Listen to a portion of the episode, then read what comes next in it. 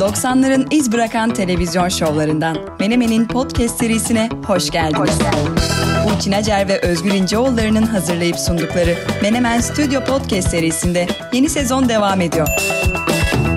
Tüm bölümleri ve farklı paylaşımları menemen studio nokta com veya Menemen Studio Instagram adreslerinden takip edebilirsiniz. Şimdi yeni bölüm başlıyor.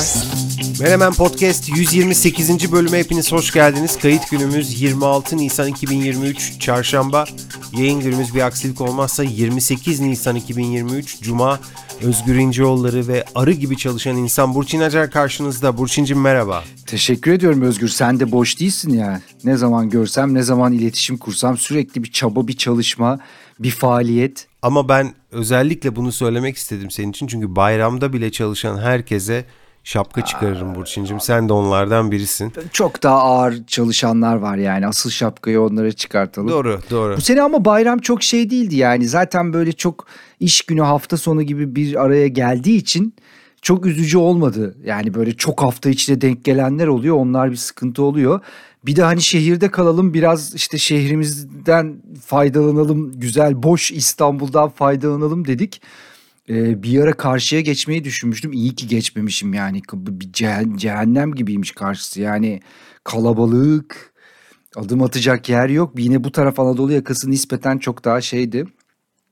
Ee, uygundu en azından bayram geçirmek için. İyi ki öyle bir hata yapmamışım. Peki tekrarlayayım. Herkesin tatil yaptığı zaman çalışanlara saygımız sonsuz. Hatta tatil yapılan yerler vardır ya, orada oralarda çalışanlara da çok daha fazla saygı duyuyoruz. E, kaydımızın hemen başında bir hatırlatma yapalım. Daha çok var gerçi ama e, malum tutamıyoruz zamanı. E, Temmuz ve Ağustos aylarında biliyorsunuz popüler kültür podcast'iniz Menemen yaz mevsimi arası verir.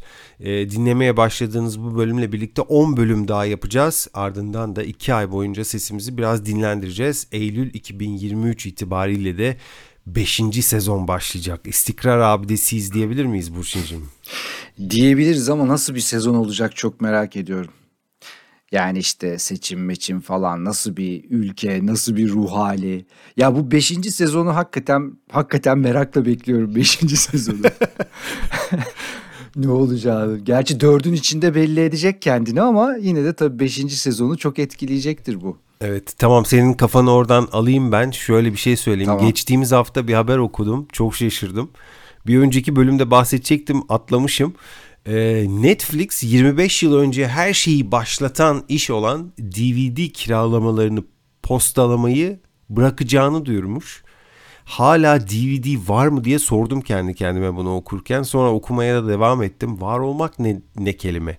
Geçen yıl tahmini bir milyondan fazla kişi D V D hizmetine yeni abone olmuş. Ve Netflix bu işten yüz kırk altı milyon dolar ciro yapmış. Yani ben de şöyle düşündüm. En son bir D V D'yi kabından çıkarıp D V D çalara yerleştirdiğim zamanı hatırlamaya çalıştım. Onu bile hatırlayamadım. Ya bu herhalde şey, mesela hala C D kaset alan var mı gibi bir soruyla eşdeğer. Doğru, doğru. Biraz belki koleksiyon değeri olabilir. Yani bu açıdan insanlar hani e, platformda bugün varsın, yarın yoksun. Yani o dizi, o filmler senin değil, diziler senin değil. Ona sahiplik e, motivasyonuyla yaklaşıyor olabilirler. E, dediğim gibi koleksiyon değeri olabilir. Bilmiyorum, herhalde bu bu yüzden. Türkiye'de zannet Türkiye'de çok D V D satıldığını zannetmiyorum. Belki mesela yurt dışında şeyleri görüyorum. D V D mesela İngiltere'de periyodik olarak en çok satan D V D listesi vardır. Ee, ama Türkiye'de mesela kaldı mı gerçekten böyle bir şey? Hiç zannetmiyorum. Ya koleksiyon dersen onu anlarım ama bu koleksiyon değil. Yani kiralama hala devam ediyormuş. Dediğin gibi geçtiğimiz yılda yüz kırk altı milyon dolar ciro yapmışlar sadece D V D kiralamadan ama onu bitirmişler. Ee, ilk gönderdikleri D V D bin dokuz yüz doksan sekiz yılında, işte yirmi beş yıl önce, Beetlejuice'muş. En sık talep edilen e, D V D de bugüne kadar The Blind Side diye bir film var. E, o filmmiş. Bugüne kadar en en çok o talep görmüş. Bu arada daha yeni bir duyuruları da vardı. Onu da söyleyelim. Netflix konuştuk hemen başlangıçta ama önümüzdeki dört yıl içinde e, Güney Kore içeriği üretmek için iki buçuk milyar dolar yatırım yapacaklarmış Burçin. E, eş başkanları açıkladı. E, hatta Güney Kore başkanıyla e, görüştü Washington'da. Onun ardından açıklama yaptı. E, bu yatırım şirketin şimdiye kadar Güney Kore'de harcadığı miktarı ikiye katlayacakmış. E, Netflix'in izleyicilerinin yüzde altmışından fazlası iki bin yirmi iki yılında bir Güney Kore dizisi izlemiş. Tabii burada e, şu meşhur dizinin çok büyük e, katkısı olmuştur. Squid Game. Squid Game'in. Tabii. Aslında bence kazandıklarını kazandıklarından harcıyorlar. Squid Game o kadar popüler oldu ve onlara o kadar çok e, getiri sağladı ki bence onun bir kısmını da şimdi yatırıma harcıyorlar. Yani orada böyle bilabedel Güney Kore halkı falan filan öyle bir amaçla hareket ettiklerini pek zannetmiyorum. Mesela bir, bir, keşke öyle bir veri olsa, işte bu diziler, bu dizilerden sonraki üyelikler, kazandıkları para bence bunun kat be kat üstündedir. Ama doğru iş yapıyorlar. Gel ben çevremde çok net görüyorum bu Güney Kore dizilerine, filmlerine. Ya bir kere işte Oscar'ı kazandı Everything Everywhere All At Once. Yani bir Güney Kore filmi diyemeyiz ama işte oyuncularla genel olarak e, bir, bir hikayeyle aslında bize yine oradaki dokuyu anlatıyor. Ee, bir popülerlik söz konusu, o kesin kesin doğru doğru yatırım yapıyorlar. Sen daha iyi bilirsin, Coachella'da da Blackpink çıkmış. Tabii tabii Blackpink daha önce de çıkmıştı ama bu sefer headline olarak çıktı. Yani bir akışta değil, bu sefer ana grup olarak çıktı Blackpink. Ee, dolayısıyla evet her yerde ya sporda sporda dur şimdi böyle bir genelleme yaptım, sporda Güney Kore'ye kadar. Kim Min-jae ya Kim Min-jae ya, tabii canım şu an sporda, müzikte, dizilerde, sinemada Güney Kore fırtınası hakikaten esiyor. Biraz da böyle imrenerek de bakıyorum yani, hani hep o karşılaştırma yapılır ya, zamanında biz Güney Kore'den çok daha ilerideydik ekonomik olarak, daha gelecek vaat ediyorduk, hakikaten öyleydi. Şimdi geldiğimiz noktaya bak yani. Tersten çok acayip açıldı bu fark ama kapanabilir, yine seçime bağlamayacağım. Siyasi bir podcast'e dönüşmesin bu ama kapanabilir, benim hala umudum var. Özgür, istersen yani bunu da bir gelenek haline getirebiliriz. Ben bir A I toparlama yapayım mı? Yap yap. Bu hafta da yap. Bir A I toparlama yapayım. Şimdi tabii gerçekten her gün her gün her gün yeni haberler geliyor. Bir de tabii A I'ın kullanım alanlarına dair ben haberlere biraz yoğunlaşıyorum. Bak birkaç şey karşıma çıktı. Aslında bunlar tahmin edilen gelişmelerdi. Bunlardan bir tanesi siyaseten A I'ın kullanımı. Bunu da galiba ilk olarak Amerika'da çok net biçimde göreceğiz. Bir tane video seyrettim. Cumhuriyetçiler Biden aleyhine bir video hazırlamışlar. Ve tabii ki Biden'ın işte o yapay zeka ile oluşturulmuş profili, işte arkada bir kadın, iddialar vesaire, ama bir yapay zeka videosuydu ve o Biden'da aslında bildiğimiz Biden'ın gerçek şeyi değildi, çizimi, portresi değildi. Çok ayrıntıya girmeyeceğim ama bu tip manipülatif işlerde kullanılması zaten en çok korkulan e, e, konulardan bir tanesiydi. Bunun ilk örneklerini gördük. Bir de o cumhuriyetçiler falan, yani bundan çok acayip bir şeyler çıkaracağına eminim. E, ibretlik şeyler izleyeceğiz bu, bu seçim döneminde, öyle gözüküyor.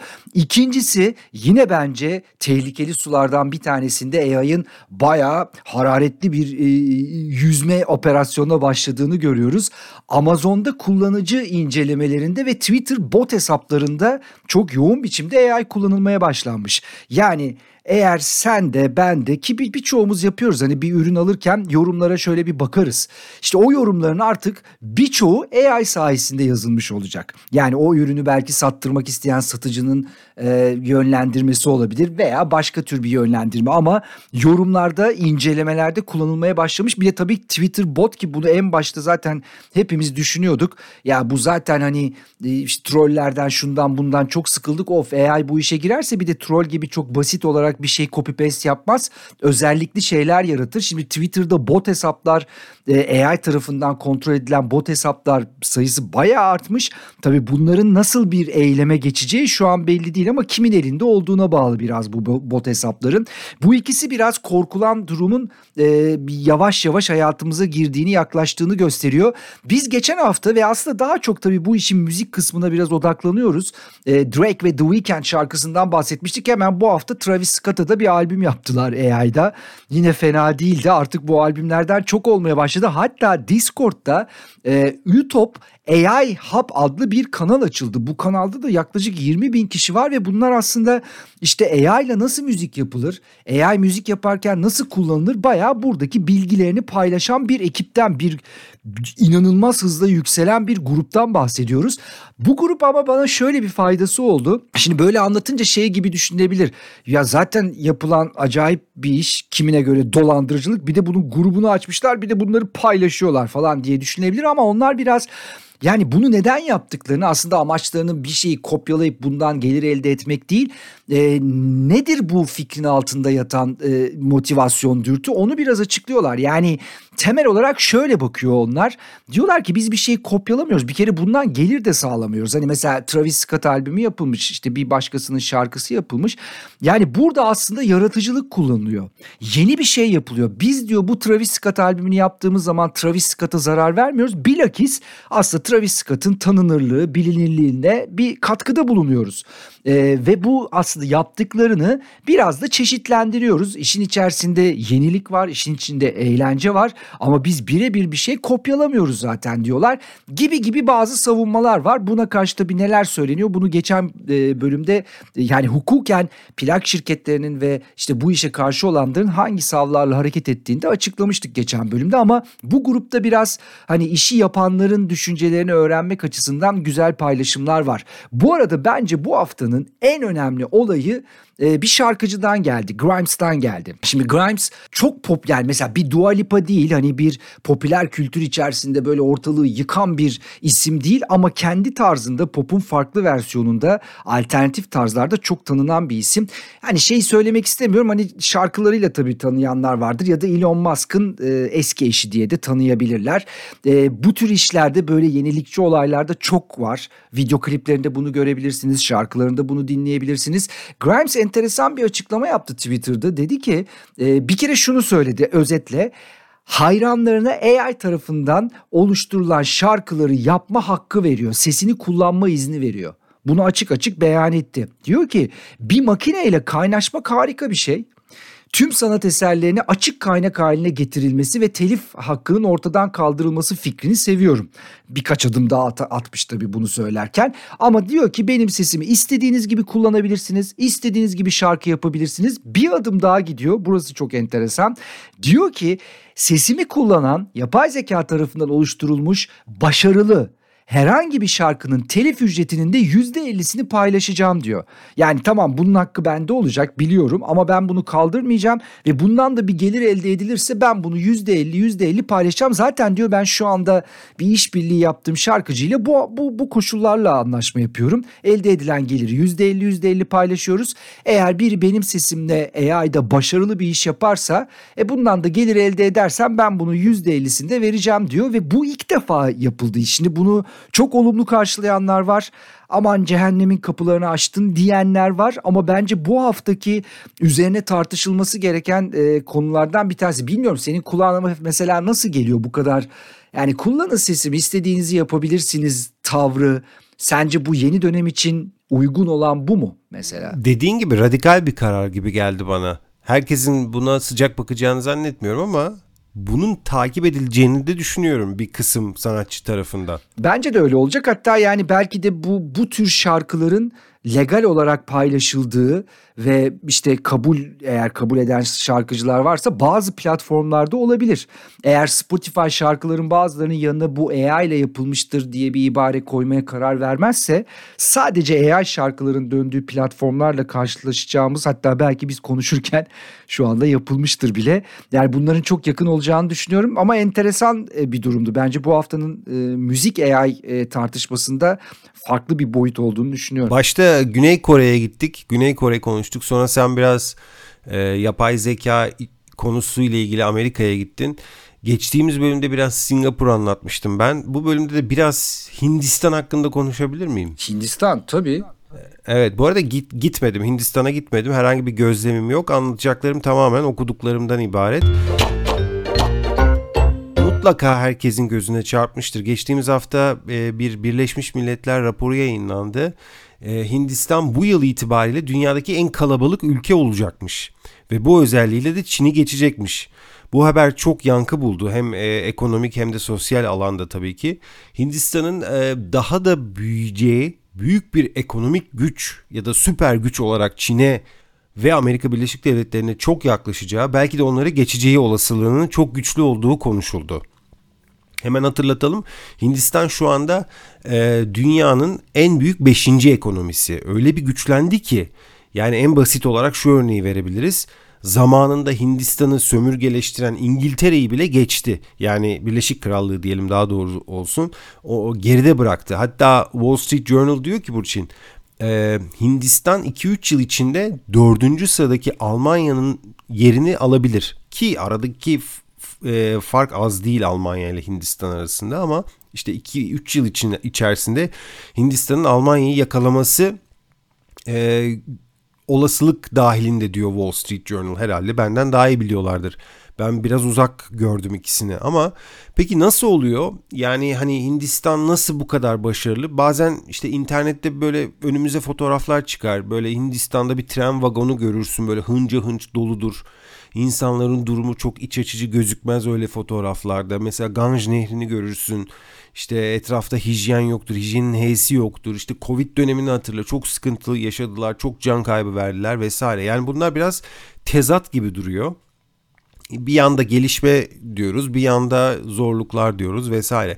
Şimdi bu yüzden zaten e, Hindistan'ın geleceğinin o kadar da parlak görünmediği gerçeği göze çarpıyor. E, şimdi bazı bilgiler var, e, masanın üzerine koyabiliriz bunları. Mesela Hindistan'da, yani bu bu sayı inanılmaz bir sayı. Hindistan'da çalışma yaşında olan dokuz yüz milyon kişi varmış. dokuz yüz milyon kişi Burçin. Ya ve bu sürekli artan bir sayı.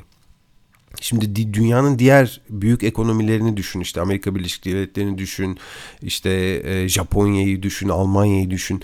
Dünyanın diğer büyük ekonomilerinde yaşlanan bir nüfus var ki biliyoruz, yani bu ekonomik büyümenin önünde bir engel. Bir başka önemli bilgi, Hindistan'ın yabancı yatırımı çekmek için ciddi bir çaba sarf etmesi. Yani mesela üretimlerini sadece Çin'de yaptıran şirketler alternatif aradılar bir süre ve bu alternatifi buldular. Hindistan. Hindistan çok net bir e, üretim merkezi alternatifi olarak ortaya çıktı. Büyük markalar, büyük diyorum ki bunlara Apple da dahil, e, üretimlerinin bir kısmını Hindistan'a kaydırdı. Hindistan'ın başarı öyküsü çok. Bir başka örnek vereyim. Tepe yöneticiler, yani zirvedeki isimler, Google'ın C E O'su mesela Sundar Pichai, Microsoft'un C E O'su Satya Nadella gibi isimler, bunlar belki Amerikan pasaportları da vardır bilemiyorum, ama sonuçta bu insanlar Hindistan doğumlu ve uluslararası iş alanında çok çok önemli yerlere ulaşan kişiler. Bu arada Hindistan'ın orta gelir grubu büyüyor. Çok uluslu şirketler de tabii bunu yakından takip ediyorlar. Mesela ilk Apple mağazaları açıldı geç, geçen hafta Hindistan'da. E, moda markaları mesela yavaş yavaş kendilerini gösteriyorlar. Mart ayında mesela Dior e, Bombay'da bir e, defile düzenledi. Bollywood yıldızlarını davet etti falan filan. Böyle bayağı büyük bir şov yaptı Dior orada. Ee, şu ana kadar hep böyle pozitif şeyler söylediğimin de farkındayım. Biraz da negatif konulara değinelim. Yine belki en başta nüfus konusu. Çok sayıda insana sahip olmak çok aslında tartışmalı bir konu. Çünkü hani iş gücünün sürekli canlı olacağı anlamına gelmiyor bu. Başka yerlere de bakmak lazım. Mesela Hindistan'ın eğitim sisteminin çok iyi olmadığı söyleniyor. Az evvel e, ismini söylediğim isimler de aslında yurt dışında eğitim görmüş isimler. E, üniversite mezunları arasında işsizlik oranı yüzde yirmiymiş. E, başka büyük problemler de var mesela. Gelir dağılımı, yani çok büyük bir uçurum var. İşte az evvel bahsettiğim fotoğraflar genelde en düşük gelir grubuna E, dahil e, kişilerin olduğu yerlerde çekilen fotoğraflar, ama gelir dağılımı, yani büyük bir uçurum var. Bu çok büyük bir sorun. Onun haricinde altyapı problemleri var, yolsuzluk, çevre sorunları gibi büyük konuları var Hindistan'ın. Hem yani hem büyük avantajları var hem de büyük dezavantajları olan bir ülke. İşte e, Birleşmiş Milletler Hindistan'ın nüfusunun e, iki bin kırk yediye kadar e, artacağını, ondan sonra azalmaya başlayabileceğini söylüyor. Ee, dünya tarihine bakarsak da zaten böyle inenler çıkanlar çok görülmüştür. Belki Hindistan'ın performansı e, yukarı doğru çıkacak, sonra inecek, bilmiyoruz. Bakalım nasıl gelişecek, merakla izleyeceğimiz bir ekonomi ve merakla izleyeceğimiz bir ülke. Ya kaçınılmaz olarak sen bunları anlatırken hep Türkiye ile karşılaştırma yaparak dinliyorum. Mesela orta gelir orta gelir grubu yükseldi diyorsun. Bizde orta gelir grubu çöktü. Yani hani mesela o kadar tezat var ki işte yabancı, işte Dior'un oradaki defilesi hani bir yerde yabancı yatırımın belki bir örneği. Bizde yabancı yatırım denen şey bitti. Yani aslında ne kadar ters yerler, yollardan gidiyoruz. İşte bir ara Çin'le ilgili, işte Rusya'yla ilgili problemler varken Türkiye'nin bir cazibe merkezi olacağı söylenmişti. E demek o da Hindistan'a kaydı büyük ölçüde.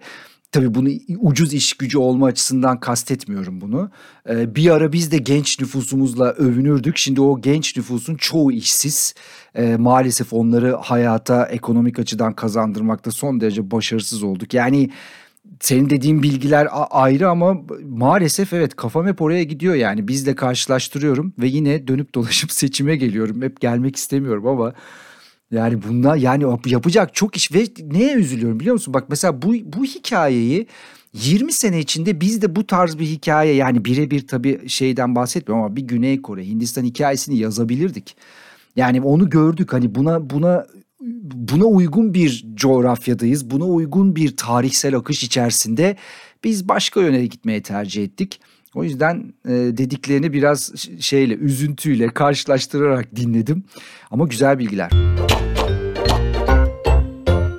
Özgür, hatırlar mısın? Burada Webby Awards'tan bahsetmiştim. İşte yani internetteki iyi işlerin, iyi organizasyonların, isimlerin ödüllendirildiği, bence bir şeyler keşfetmek için de çok önemli bir kaynak Webby Awards'un adayları.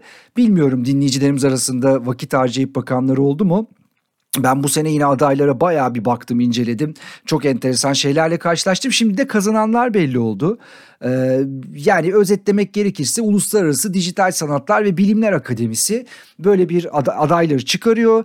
Bu adaylardan bazılarını kendi ödüllendiriyor. Bazılarını da halk seçerek bir ödül veriyor. İki tane ödül kazanılıyor her kategoride. yirmi beş Nisan'da, yani salı günü e, kazananlar açıklandı. Şimdi tabii o kadar kapsamlı bir e, ödül ki bu, çok fazla kategori var, çok fazla kazanan, bir de her birinde ikişer kazanan, hepsine giremeyeceğim ama çok böyle başlıklar halinde söyleyeyim. Merak edenler ayrıntıları e, bakabilirler Webby Awards'un sitesinden ve tavsiyem kazananların internet sitesine ya da uygulamasına da bir göz atmaları, gerçekten zihin açıcı. Mesela tabii doğal olarak bir eğlence dünyasına baktım, işte bu şarkıcılar falan kim ne kazanmış. Siza yılın e, yani iki bin yirmi üçün e, Webby sanatçısı seçilmiş. Siza şu sıralar çok popüler. Amerika'da bu hafta hatta bir numara oldu. Kill Bill şarkısı bizim Power F M'de en çok çaldığımız şarkılardan biri. on hafta albümü bir numarada kaldı. Hatta sana söylemişimdir, yani iyi bir R and B albüm e, ilk çıktığında dinlemek istiyorsan, sen seviyorsun ve dinleyicilerimiz arasında varsa mutlaka dinleyin. Ve bir de yılın sanatçısı seçildi. Rihanna kazandı. Savage Fenty Show'la dördüncüsüyle e, moda, güzellik, yaşam tarzı kategorisinde. Prime'da, aslında Prime'da açıktı. Hiç izlemedim. Neden izlemedim? Şimdi şu an düşünüyorum onu. İzlemem lazım. Christina Aguilera'nın Beautiful e, videosunun iki bin yirmi iki versiyonu video kategorisinde ödül kazandı. Selena Gomez'in bir e, markası var, Rare adlı. O da moda ve güzellik dalında ödül kazandı. E, Lizzo çok popüler. Lizzo yaptığı işler, işte TikTok paylaşımları, televizyon şovları, bunlar arasında Big Girls diye bir işi var. O da bir anima, yani içinde animasyonun da olduğu bir video aslında serisi. O da ödül kazandı.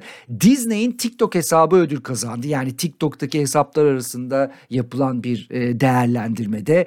Biraz önce bahsettik, Blackpink'ten Pink Venom Challenge adlı YouTube Shorts'ta bir ne diyelim bir süreç, bir challenge vardı. O da en iyi ortaklık, en iyi ortak çalışma ödülünü kazandı. Bütün bunların hepsini mesela kaçırmış sayılmazsınız. Diyelim ki yani Pink ne yapmış YouTube Shorts'ta diye merak ediyorsanız o kazananlar sayfasında link sizi götürecektir. Podcast'lere baktım. Pod Save America çok popüler bir podcast. Bu senenin kazanan podcastlerinden bir tanesi oldu. Yaşam boyu başarı ödülünü Shigetaka Kurita aldı. Kim biliyor musun? Hiç sana bir şey ifade ediyor mu? Shigetaka Kurita. Maalesef duymadım. Emoji'nin mucidiymiş. Ben de bilmiyordum. Ee, dünya çapında kültürel zamanın ruhuna önemli katkıları ve iletişim kurma şeklimiz üzerindeki etkisi nedeniyle Emoji'nin mucidi Webby yaşam boyu başarı ödülü kazandı. Yılın Webby çıkış ödülünü ChatGPT kazandı. Yani boş konuşmuyoruz, o kadar anlatıyoruz. Ödüllü bir şey bunlar. Çalışma ve yaratma şeklimizi değiştiren, dijital bir fenomen yaratan, oyunun kurallarını değiştiren, üretken, yapay zeka yazma aracı olarak tanımlamışlar ChatGPT'yi. Bakıyorum bakıyorum Webby özel başarı ödülü. Bak bu hesap, ben TikTok'ta yani bir şey paylaşmıyorum ama çok şey seyrediyorum. Onlardan bir tanesiydi. Bu Under the Desk News diye bir şey var. Bir haber aslında. Yani bir, bir genç adam haber söylüyor ama tam TikTok şeyinde, montajlarıyla, diliyle bize ciddi haberleri farklı bir dille anlatıyor. Ve ödül kazanmış, özel başarı ödülü kazanmış. M T V Entertainment bence kendini bu seksenlerden doksanlardan gelen eğlence dünyası kurumları arasında yeni döneme en iyi adapte edenlerden bir tanesi. E, yılın Webby Medya şirketi seçildi M T V Entertainment. E, ödülleri tabii fiziksel olarak da alacaklar. on beş Mayıs'ta pazartesi günü New York'ta gerçekleşecek. Roy Wood Junior'ın sunuculuğunda ve bu saydığım İsimler ve çok daha fazlası iki bin yirmi üç Webby Awards'larını orada sahnede alacaklar. Bu Webby ödüllerini senden duymuştum bundan birkaç sene önce. İlk senden duymuştum ve gündemime girdi. Zevkle de takip ediyorum. Öncelikle onun için sana teşekkür ediyorum. Ee, Webby ödüllerini verirken acaba ne diyecekler? Webby goes to mu diyecekler? Onu da merak ediyorum. e, yo yani gerçekten trendleri belirleyen bir ödül töreni diye düşünüyorum. Yani buradan E, fikir alan, buradan e, görüş alan birçok e, kurum, kuruluş, insan, e, sanatçı olduğunu düşünüyorum. Ve bir ödülleri e, çok popüler gerçekten. Evet evet, yani gerçekten hani ne oluyor ne bitiyor, özellikle dijital dünyada merak ediyorsanız, özellikle birkaç adım sonrasını bence kazananlara da bütün adaylara da bir göz atmanızı tavsiye ederim. Bu podcast'te ilginç haberler paylaşıyoruz. Üstüne e, kendi yorumlarımızı da ekliyoruz zaman zaman. İlginç bulduğum bir haberden e, kısaca bahsetmek istiyorum Burçin. Ben izlemedim ama galiba biraz e, sen izledin biliyorum. Galiba biraz böyle Succession dizisi gibi geliyor kulağa. Haberin merkezinde dünyanın en zengin kişisi var. Bernard Arnault. E, L V M H şirketinin yönetim kurulu başkanı ve C E O'su. Dünyaca meşhur yetmiş beş markanın sahibi. Belki de daha fazla. E, yılda neredeyse de seksen milyar e, euro ciro yapan, işte iki yüz bine yakın çalışanı olan bir şirketten bahsediyoruz. İşte moda olsun, kozmetik olsun, saat olsun, mücevher, alkollü içecekler, ya birçok farklı farklı alanlarda operasyonları olan bir şirket bu ve bir aile şirketi. Yani azıcık say dersen bana markaları, işte hmm.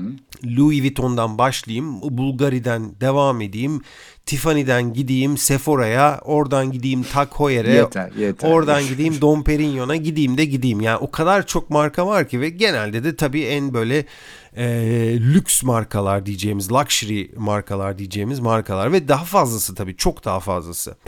beş yüz milyar dolar piyasa değeri olan ilk Avrupa merkezli şirket oldu. Fransa'nın Apple'ı diyorlar bu şirkete. Bernard Arnault bir Fransız, yetmiş dört yaşında. Onun hikayesi ilginç bir hikaye ama onu başka bir bölümde anlatırım. Yaşı artık ilerledi. Ve herkes aynı soruyu soruyor Burçin'cim. Yerine kim gelecek? Kim geçecek? Bern, Bernard Arnault'un, Monsieur Arnault'un yerine kim geçecek? Aile şirketi ya, sonuçta aileden biri gelecek. Ee, ve Bernard Arnault'un da beş çocuğu var. Of. İki kız çocuğu var, üç erkek çocuğu var. Ayda bir kez, bak burası çok ilginç hikayenin, burası çok güzel. Ayda bir kez şirketin genel merkezinde özel bir yemek salonunda öğle yemeği için buluşuyorlarmış bu çocuklar. Ve tabii ki babaları. Bu arada çocukları da, yani hali hazırda tabii şirket içinde önemli pozisyonlarda çalışıyorlar. En büyük çocuk mesela şirketin en büyük ikinci markasını yönetiyor. Christian Dior'un başında. Şirketi denetleyen bir başka holding şirketi var. Onu da bir başka çocuğu yönetiyor. Bir diğer çocuğu mesela Tag Heuer'in C E O'su. Bir çocuğu Tiffany'de yönetici. En küçük çocuk da Louis Vuitton'un saat departmanında çalışıyormuş. Ee, şimdi bu öğle yemekleri yaklaşık doksanar dakika sürüyormuş. Monsieur Arnault iPad'ini alıyormuş ve yemeğin hemen başında tartışılacak konuları okuyormuş. Başlıyorlarmış böyle tartışmaya, strateji tartışmaya. Yani bir çeşit sınav gibi düşün yani. Ee, Bernard Arnault beş çocuğundan fikirlerini istiyormuş işte. O saydığı konularda fikirlerini alıyormuş. Sayısız markalar üzerinde konuşuyorlarmış. İşte hangisini relanse edelim, hangisini yenileyelim, hangisinde değişiklik lazım vesaire vesaire. Ve gerçekten yani şimdi bu imparatorluğu kime devredeceğine bu şekilde karar vermek istiyormuş. Yani bir şekilde liyakat e, esasıyla seçim yapacakmış. E, şu an yeni C E O'nun hangi çocuğu olabileceği konusunda da bir netlik yokmuş. Bakalım kim olacak, çok merak ediyorum. Şimdi liyakat falan oralarda pek işlemez Özgür. Sen Succession'ı izlemediğin için bilmiyorsun. Orada ne dolaplar dönecek, hatta dönmeye başlamıştır. Hiç ruhumuz duymaz. Önce o veraset ilamını bir çıkarsınlar, ondan sonra ortalık bir karışır. Bence orada liyakat falan, yani hele de böyle bir servet, yani söylediğin çok acayip bir şey ya. Bu bu öyle e, aramızdaki en liyakatlısı bundan sonra başımıza geçsin tarzı olacak bir şey değildir. Ya yani öyle olmayacağını bence hep beraber yaşayarak göreceğiz. Öyle tahmin ediyorum. O zaman senden şu anda şurada Succession'ın tema müziğini istiyorum. Hemen bir dakika. Aa bir dakika dur dur. dur. Al sana Succession. Çok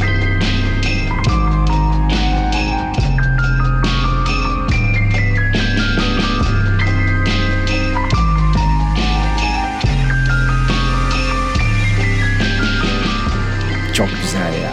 Müthiş. Bir kere hiç atlamadan, her seferinde hiç atlamadan dinlediğim iki üç e, şeyden, tema müziğinden, jenerik müziğinden biri. Yani o özeti atla kısmını bunda hiç kullanmıyorum ve birkaç tane var böyle müziğini çok sevdiğim şey. Dizi bu onlardan bir tanesi. Evet biliyorum bunu sevdiğini. Introyu geçe hiç basmadım burada değil mi? Hiç basmadım. Peki Özgür, müzikten söz açılmışken ben bir de buna bak da yine burada kalmak istiyorum. Müzikte kalmak istiyorum. Aslında tam da müzik değil. Müzik de var işin içerisinde. Bir de buna bak da ben bir bir ne diyelim mimari yapıdan, bir konser salonundan bahsetmek istiyorum. Las Vegas'ta henüz açılmayan ama tamamlanan Sphere adlı bir yeni sanat merkezi, böyle adlandırabiliriz. Ama bu sadece bu kadar basit tanımlanabilecek bir mekan değil. Bir de buna bak diyorum. Buna mutlaka meraklı izleyicimiz ve dinleyicilerimizin bakmasını tavsiye ederim. Bununla ilgili çekilen videolar var. Şimdi işin müzik kısmı nerede? Buranın açılışını YouTube yapacak. Ee, burası Las Vegas'ta. Ee, hatta şöyle bir şey yapacak YouTube. Achtung Baby albümünün tamamını çalacak burada. Böyle bir konsept e, belirlemişler. Eylül sonunda ve Ekim başında dört beş ayrı tarihte gerçekleşecek. Mesela o kadar çok gitmek istiyorum ki buna. Yani mesela bu sene hiçbir şey yapma Burçin, hiçbir şeye para harcama, biriktir, onu yapma, bunu buna git. Ya böyle bir imkanım olacağını bilsem şimdiden bu işe başımı koyarım, öyle söyleyeyim. Çok istiyorum o deneyimi yaşamayı. Bir de YouTube varken. Şimdi Eylül sonu Ekim başında e, orada Las Vegas'ta Sphere'de açılışı yapacak. Şimdi burası nasıl bir yer? Neden bir de buna baka aldık? Bir kere buranın kurucuları arasında Madison Square Garden Company var. Onlar bu işin içerisindeler. Aslında daha önce bitecekti bu Covid zamanı. İşte daha sonra tedarik zincirlerindeki problemler nihayet buraya geldi. Yani iki sene önce açılacak bir mekandan bahsediyoruz. bir virgül iki milyar dolara tamamlandığında mal olacağı düşünülüyor. Bu da yani hani en iyimser tahmin. iki milyar dolarlardan bahsedenler var. Nasıl bir şey? Bir kere yuvarlak, yani safir bir, bir küreden bahsediyoruz aslında. yüz on iki metre yüksekliğinde, yüz elli yedi metre genişliğinde, on yedi bin beş yüz kişilik oturma kapasitesi olan, ayakta yirmi bin kişiyi ağırlayan bir konser alanından bahsediyoruz. Ama bu sadece bir küre ve içinde sahne, önünde de yirmi bin kişi değil. Böyle bir yer değil. Bir kere bu kürenin kat kat bir küreden bahsediyoruz. dokuz tane katı var. En alt katı, bodrum katında bir V I P kulüp var. Dönem dönem açılacak. Daha sonra katlar katlar var. Üçüncü ve beşinci katta yirmi üç tane de suite koymuşlar. Yani böyle bir konaklama imkanı da var. Ve bu katlardaki bütün oturma gruplarındaki her yerde yüksek hızlı internet var oturduğun yerde. Mekanın iç kısmında e, dünyanın en büyük ve en yüksek çözünürlüklü L E D ekranı var. yekpare biçimde. Yani bir konser seyrederken aynı zamanda dinlerken görsel olarak da bir şeyin içine giriyorsun. Yani şöyle diyeyim, on dokuz bine on üç bin beş yüz çözünürlük. Hani biz böyle iki bin beş yüze yedi bin beş yüz falan diyoruz ya, ben böyle bir çözünürlükten bahsediyorum. Mekanın dış cephesinde elli dört bin metrekarelik bir aydınlatma alanı var. Ve burası mesela atıyorum işte Cadılar Bayramı'nda bir bal kabağı olacak. İşte Noel'de bir kar küresi olacak. Ama yani onu düşünün. Yani elli dört bin metrekarelik bir bal kabağı düşünün Las Vegas'ın ortasında. Ve içeride işin müzik kısmında etkileyici olanlardan bir tanesi yüz altmış dört bin hoparlör var. Ee, hani bu Apple müzikte bahsediyoruz ya, uzamsal ses işte sağdan soldan arkadan. Yani bu onun tam olarak fiziki versiyonu. Her yerde hoparlörler var. Bulunduğun, yani nerede bulunursan bulun mekanda aynı netlikte müziğin içerisinde olabileceksin. Ee, ve bir de yani bitmedi. Koku ve rüzgarın dahil olduğu bu dört D özellikler de kullanılacak. Yani bazı gösteriler sırasında kokuyu ve rüzgarı hissedebileceksin izlediğin şeyle, hatta olabiliyorsa dinlediğin şeyle beraber. Ee, yani bu, hatta şöyle bir şey söyleyeyim, onun da linkini koyarım. Zane Love YouTube grubuyla, YouTube grubu demeyelim işte, Bono ve The H ile beraber mekanı ziyarete gidiyorlar. Orada bayağı mekandan en azından çok yerde olmayan görüntüleri görebiliyoruz. Yani orada aslında üstte durduk şey şu. Şimdiye kadar konser mekanları, hani büyük konserler işte ya bir futbol stadyumu ya bir basketbol, yani aslında amacı farklı olan yerlerde büyük konserler veriliyor. Belki de ilk defa bu kadar büyük ve teknoloji açısından son noktada bir yerde, sanat için üretilen bir yerde konser verecekler. Grup çok heyecanlı. Ben çok heyecanlıyım. ee, yani bununla ilgili linkleri paylaşacağım. Bence görenler ve izleyenler de çok heyecanlı olacaklar. Bu arada grup aynısından Doğu Londra'ya da yapmak istiyorlarmış. Hatta birkaç şehre birden yapacaklarmış. Ben olsam Ekrem Başkan'ın yerinde bir, bir gider görüşürdüm şunlarla. İstanbul yani bunun için çok güzel bir yer olabilir veya Türkiye'de herhangi bir yer. Ee, bir de buna bakı e, bugün Safir için kullandım. Öyle bir anlattın ki yani ben olsam şu anda o mekanın sahibi, seni direkt işe alırım. Ah. Böyle derim ki pazarlama müdürümüz, direktörümüz, başkanımız Burçin Acer'dir. O ne derse yapın. O ne derse koyun. Yani o kadar güzel anlattın ki şu anda orada olmak istedim. Ben de istiyorum Özgür, ne yapacağız? Yani nasıl gideceğiz? Gitmemiz lazım ya. Şu şurayı canlı olarak YouTube'yu orada seyretmemiz lazım. Dur bakalım, daha zaman var. Dur bakalım. Ne kadar zaman var? İşte Eylül, Ekim. Çok yokmuş. Çok yok ama hani bir çaba gösterilse, bir hayırsever çıksa falan, bir şey olsa o olabilir. Olmayacak işler değiller. Biz ne diyelim, evrene şeyi veriyoruz değil mi? Pozitifi. Doğru. Verdik. Hadi bakalım. Hadi bakalım. Hadi verdik. Hadi. Bu arada Burçin'cim şunu da söyleyeyim. Bir de buna bak, artık bizim değil. Bir de buna bak, artık bizi dinleyen arkadaşlarımızın köşesi. Ya da onlarla ortak yaptığımız bir köşe oldu. Çünkü geçen bölümde hatırlıyorsun Gökhan Ersoy arkadaşımızın bir önerisi vardı. Prime Video'da izleyeceğimiz, izleyebildiğimiz Daisy Jones and the Six adlı mini, mini dizi için bir de buna bak demiştik. Bu bölümde de Almanya'da yaşayan bir arkadaşımız Şehnaz'ın, kendisi tıp doktoru bu arada, sanırım Stuttgart'ta yaşıyor, müthiş bir öneri yaptı. Ee, hemen aktarıyorum. Dediğim gibi sadece aktarıyorum. Asıl öneri onundur. Şehnaz bir YouTube videosu önerdi. Ee, onu da koyalım e, linklere. Açıklamamızın linkine koyalım. Bu videonun e, linkini mutlaka paylaşalım. Çünkü şöyle, deniz ve yelken sevenler bayılacaklar. Zaten de duymuşlardır muhtemelen. Ee, Başak Mirelli'nin hikayesi. Bu ismi ben duymuştum ama çok detay e, bilgi sahibi değildim. Başak Mirelli bir yelken sporcusu. Atlantik Okyanusu'nu yelkenliyle geçen ilk Türk kadını. Ee, Şehnaz Başak Mirelli'nin hikayesine Almanya'da rastlamış. Almanya'daki Focus dergisinde denk gelmiş ve çok mutlu olmuş. Çok da gurur duymuş. Bu yüzden de bir de buna bakın diyor. Ee, Başak Mirelli geçtiğimiz Aralık ayında tek başına sefere çıkıyor. Tek başına. yirmi dört günde bu seferi bitiriyor. on iki metrelik bir tekneyle. Nereden başlamış? Nereye gitmiş? Merak ettim. Ki YouTube'da bunun çok detayları var, yani yaklaşık bir saatlik bir videodan söz ediyorum. Detaylar var, işte kendi çekmiş, dolayısıyla her şeyi anlatıyor. Afrika'nın batısında adalar var Burçin. Yeşilburun Adaları diye geçiyor. Cape Verde Island. Oradan başlıyor. yirmi dört gün dümdüz gidiyor böyle batıya doğru. Tam karşıda Martinik var, Karayipler'de.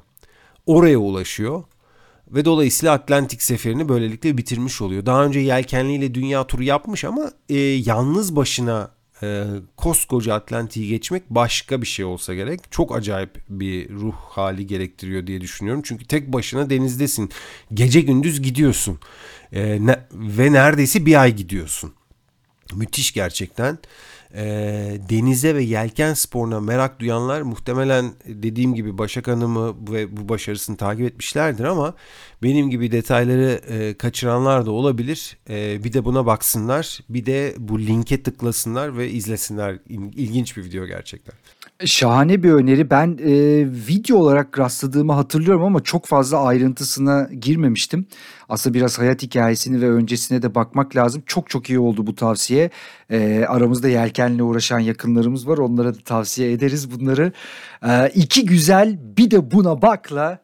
Bence güzel bir bölümün sonuna geldik. Güzel bir bölümün sonuna geldik. yüz yirmi sekizinci bölümün sonuna geldik. Bitiriyoruz. Bizi dinlediğiniz için tekrar çok çok teşekkür ediyoruz. Bir sonraki bölümde tekrar buluşmak dileğiyle diyoruz. Hoşçakalın. Görüşmek üzere.